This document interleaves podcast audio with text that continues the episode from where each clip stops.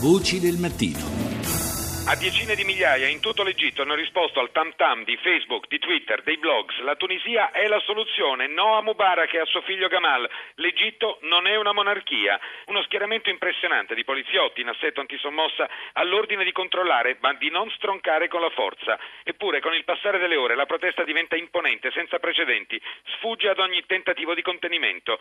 Via Facebook e con gli sms i manifestanti cambiano più volte percorso, formano cortei nei quartieri periferici e poi convergono tutti verso il centro. Quella che stiamo sentendo ancora in sottofondo era la corrispondenza dell'allora corrispondente del RAI dal Cairo, Marchinnaro, era il 25 gennaio del 2011 ed era praticamente l'inizio della fine per il regime di Hosni Mubarak. Oggi eh, ricorre appunto il quinto anniversario di quella rivoluzione egiziana in un clima eh, praticamente eh, di, di chiusura totale da parte del governo rispetto a qualunque forma forma di celebrazione. Ne parliamo con Yunis Taufik, eh, giornalista e docente di lingua e letteratura araba all'Università di Genova, nonché autore della ragazza di Piazza Tahrir. Buongiorno. Eh, buongiorno a lei. Dunque, Taufik, il, eh, la situazione in Egitto sostanzialmente è questa. Oggi eh, non si potrà in alcun modo celebrare il quinto anniversario della eh, rivoluzione anti-Mubarak, non sarà eh, tollerata alcun tipo di manifestazione e veniamo da diversi giorni durante i quali eh, le eh, forze dell'ordine hanno praticamente messo la museruola, possiamo dire, alla, a tutti i movimenti di opposizione situazione?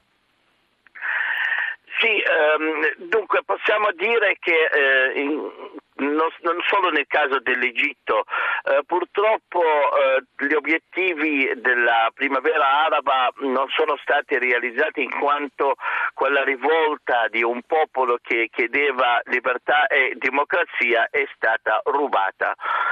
dunque eh, in Egitto ehm, il paese era mh, mm, nel bivio, eh, una buona parte della popolazione era con eh, il presidente Mursi, l'altra parte invece era contro. Per evitare lo scontro civile e la guerra civile, in questo caso nel paese arabo più grande, più di 80 milioni di persone, eh, l'esercito ha deciso di prendere in mano il controllo.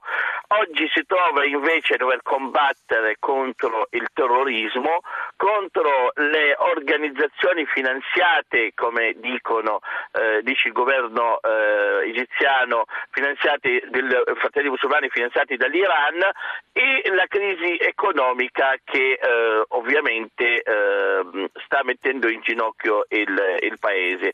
Il eh, regime eh, teme manifestazioni contro e possibilità di scontro per cui ha cercato di evitare eh, eh, i festeggiamenti. Sì, l'anno scorso c'erano stati eh, dei tentativi, per la verità del tutto pacifici, di manifestare in piazza Tahrir, eh, conclusi eh, fra le altre cose con la eh, tragica morte di un attivista. Insomma, ci furono molte, molte polemiche. Evidentemente quest'anno il governo ha voluto prevenire anche il rischio di episodi di questo tipo.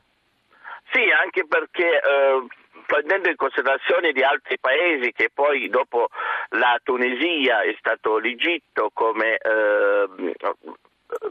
eh, rivolta di, di, del popolo. Eh, la Tunisia oggi si trova nella stessa situazione in quanto eh, sempre crisi economica, scontri civili, proteste per, eh, contro il governo che non è riuscito a realizzare un minimo di quanto la piazza chiedeva, la disoccupazione, eh, ha portato ehm, lo stesso partito, il governo, a una spaccatura. invece in Siria e in Libia siamo arrivati allo scontro, cioè alla guerra civile.